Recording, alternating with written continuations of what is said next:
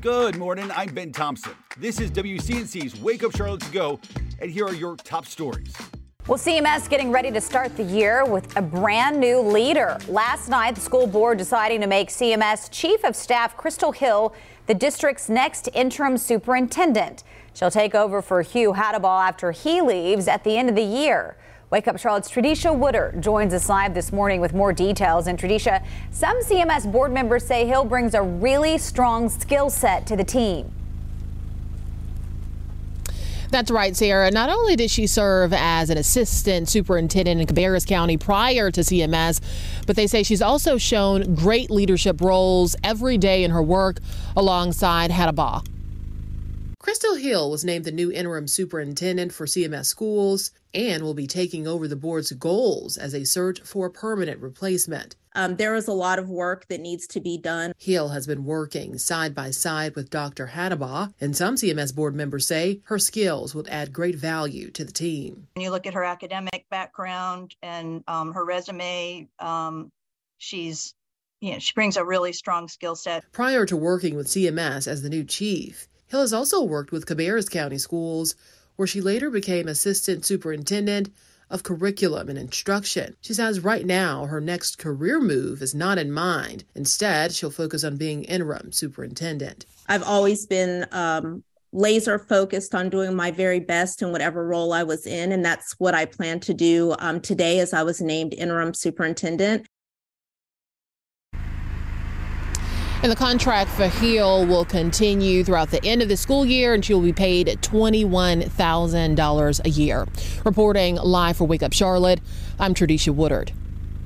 Developing this morning the mystery deepening into what happened to Cornelius Middle School student Madalina Cojocari.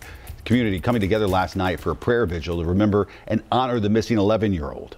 All this as investigators released new video showing the last time she was seen. It shows Madalina getting off her Bailey Middle School bus just before 5 p.m. back on November 21st. Still unclear when exactly she disappeared.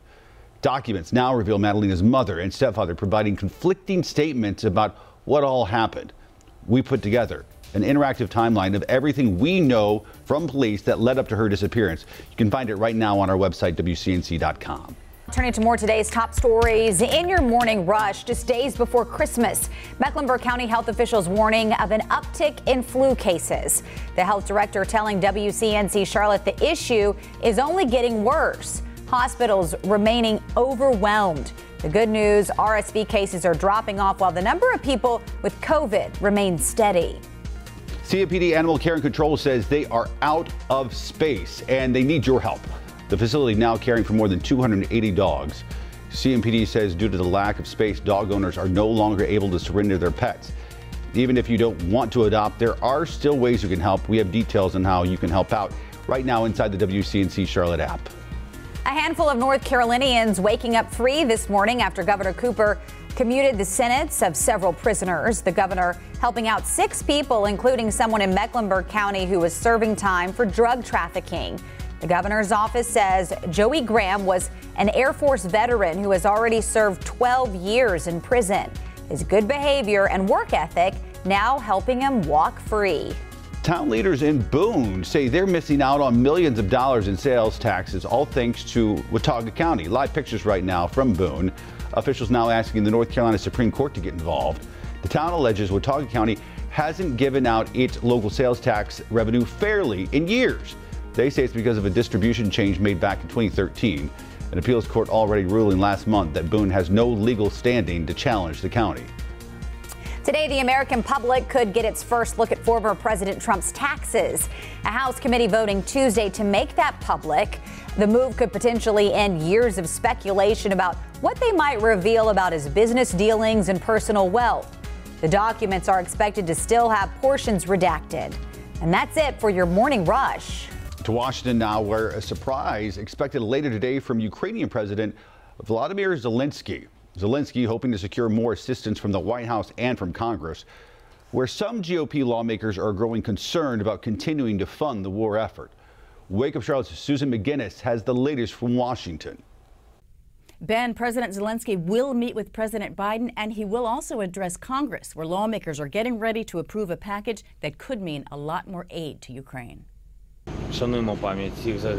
Ukrainian President Volodymyr Zelensky today making a high stakes and high risk visit to the White House and the Capitol, his first trip outside Ukraine since Russia invaded in February. And help alleviate the suffering. President Biden will meet with Zelensky and, in a show of strong support, announce a new round of aid, this time including Patriot missile defense systems, something Zelensky has wanted for months and crucial to Ukraine defending itself against Russian missiles.